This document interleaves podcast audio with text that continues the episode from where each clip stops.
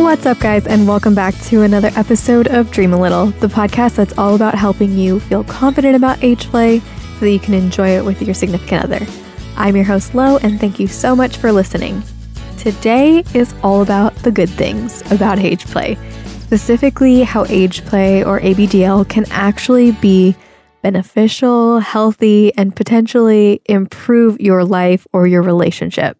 Before we start, I want you to keep in mind that the good things I'm about to discuss on today's show won't have much of an effect on you if you or your partner don't have any interest in BDSM or age play.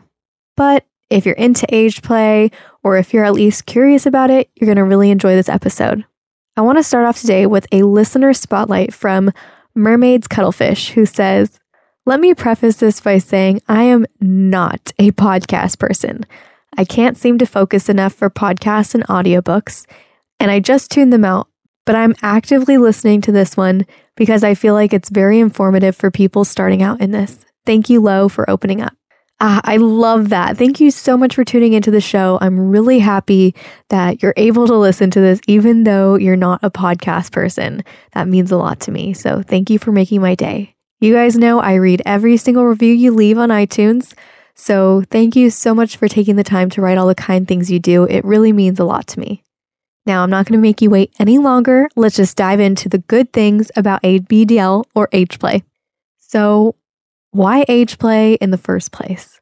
And to that, I say, why not? Age play or ABDL is much more than a sexual act, it's a lifelong sexual identity for a lot of people out there. It's a behavior that brings meaning and fulfillment for those who practice it. Let's get something straight here. Age play, ABDL, DDLG, or more generally, the caregiver little dynamics all fall under the umbrella of BDSM. But they tend to be a more gentle form of BDSM compared to some of the typical Dom sub roles like slave and master. In 2013, a study published in the Journal of Sexual Medicine showed people who participate in BDSM are actually happier and psychologically healthier than the general population. Still, for whatever reason, people are always curious to know why some of us feel compelled to roleplay as an age younger than we actually are. And the thing is, I think that no matter what type of person you are, as adults, there are all times where we play or act younger than we are, we might just not realize it. In fact, there are a lot of elements of age play that are universally appreciated by adults everywhere. Like, I mean, nap time. I mean, who doesn't love a good nap?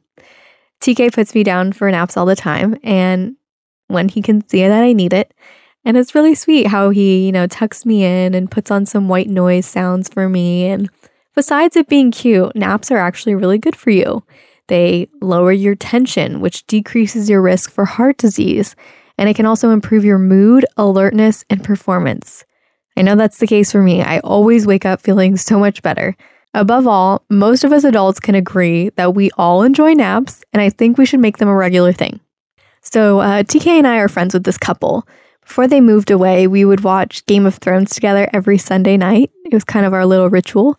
And it was super fun because, you know, we'd cook dinner together, we'd have some beers, and they would even bust out some adult coloring books. So here I am, sitting on the floor, coloring with this girl while the guys cook us dinner. And they had no idea that I had a little side. In fact, they probably had never even heard of age play. Yet here we are doing the most age play thing ever. I mean, it's really cool how you can walk into a store like Target nowadays and easily find adult coloring books everywhere because let's face it, coloring is fun and adults enjoy it just as much as kids. And, you know, just last weekend, I went over to one of my friend's house and she was telling me about this kids show called The Loud House. She watched it because her kids love it. And she was telling me how she actually ended up enjoying it too, even though she's an adult.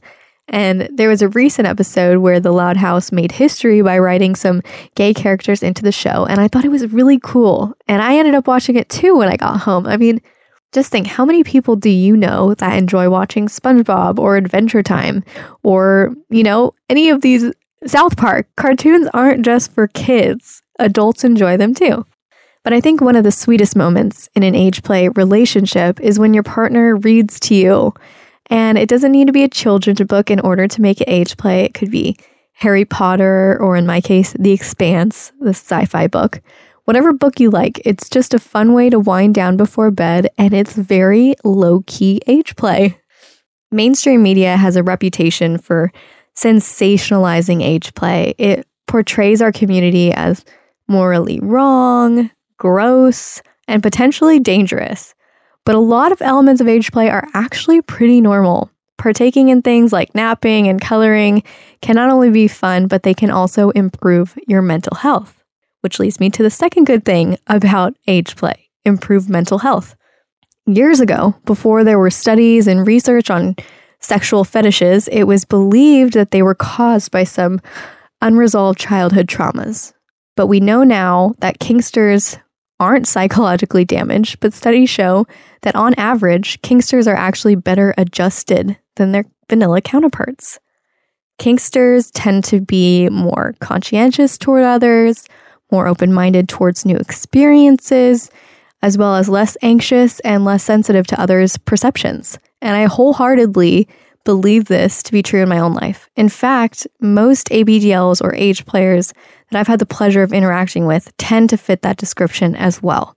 Going into headspaces like little space, subspace, or top space has been compared to meditation or having a runner's high. It's known that those activities lower our stress hormone cortisol, and participating in BDSM or age play can have the same effect. Having a BDSM or an age play dynamic in your relationship can actually increase your sense of well being. I mean, that's great. It's a lot to celebrate, you guys. I've said it before, but little space is really therapeutic for me, and I've I've definitely compared it to meditation in the past as well. It's a time where you can really you know, put your phone away and live in the moment and just play without worries. Which leads me to the next good thing about age play is it allows you to adopt a playful mindset. Play is essential during childhood development because it teaches us social cognitive skills, how to collaborate with others, and much, much more. But did you know that adults have a lot to gain from playing as well? play can actually increase your productivity levels and make you more creative. So, what exactly counts as play? It's more of a mental approach to an activity than the particular activity itself. So, no matter what you're doing, if you approach it with a playful mindset and you have fun while you're doing it, it's considered play. That could mean playing a board game with friends, drawing, solving a jigsaw puzzle, swimming, or taking a dance class, whatever. I feel like even when TK and I are recording our Dream a Little Bigger podcast, we have so much fun with it, just joking around and getting to talk about our dynamic that it actually feels more like play than work. By the way, if you want to listen to our new podcast, Dream a Little Bigger, you can hear it at patreon.com slash dream a little. That's patreon.com slash dream a little. Even TK plays on his own and probably doesn't even realize it. Twice a week, he goes and plays soccer with his colleagues, and he just loves it. He's got a really competitive side, and he's very good at soccer. So, not only is it a great activity to keep him fit, it's just a time for him to get out there and run around and play. And now that I'm thinking about it, I think playing soccer is probably the most age play thing that he does. Above all, play is being happy in the moment. And as adults, I feel like we rarely have the headspace to do that. In age play, we just take it to the next level. TK reads me cute little bedtime books. He buys me Hello Kitty coloring books. He gives me toys to play with in the bath. And because those activities are more babyish and taboo than other adult play activities, most people worry that their partner won't understand, or maybe they'll look at them as being immature. So, opening up about these kind of things requires a lot of trust, which brings us to good thing number four increase trust and intimacy with your partner. It's crucial for every kinky couple to create a safe space, an emotional safe place where you can really open up and express yourself without judgment. And that goes both ways. When you're able to successfully talk about your fantasies without holding back, it creates feelings of connectedness and intimacy between two people. I know this to be true even in my friendships with a few people that I've opened up to about ABDL. When you try something new together as a couple in the bedroom or just, you know, a new hobby together, there's a release of dopamine and serotonin, the brain's feel good neurotransmitters. And those two chemicals are associated with feelings of calmness, happiness, and motivation.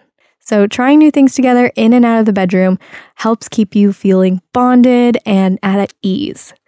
And sometimes trying new things in the bedroom can be risky. I mean, maybe it's risky because you're physically being restrained. Maybe it's risky emotionally because you're allowing your partner to see you at a really vulnerable state, like sucking on a pacifier or wearing like a onesie. And all of that riskiness requires a strong level of trust to be established before you start out. And when your playtime in the bedroom goes well, it increases feelings of devotion and closeness to your partner. But of course, that play is only going to be possible if you're able to fully communicate your desires without being judged or having these overwhelming feelings of shame. Which brings us to the final good thing about age play, at least here on the show today, which is the potential for better communication. Couples who practice BDSM tend to fare better than non kinky couples when it comes to communication. In general, kinky people tend to be more aware and communicative about their sexual desires because they know the importance of having a discussion about those things. And that's because in a BDSM relationship, you have to have strong communication. Whereas vanilla relationships might only talk about their sexuality as needed from either challenges or boredom arising. So, in order to have a fantasy come alive as a kinky person, you've got to be really good at explaining your fantasies in depth and negotiating boundaries clearly, which makes you a good communicator. So, there you have it, my friends. I hope that you enjoyed hearing some good things about age play and that it inspires you to one day tell your partner about your ABDL side. If you feel nervous about opening up and you have no idea where to start, I want you to stop what you're doing and head over to thelittlelounge.com slash 129. I want you to go there and download my free guidebook, Introduction to Coming Out Kinky, where I teach you exactly where to start. That's thelittlelounge.com slash 129. Can't wait to see you there. Until next time, my friends, stay kinky.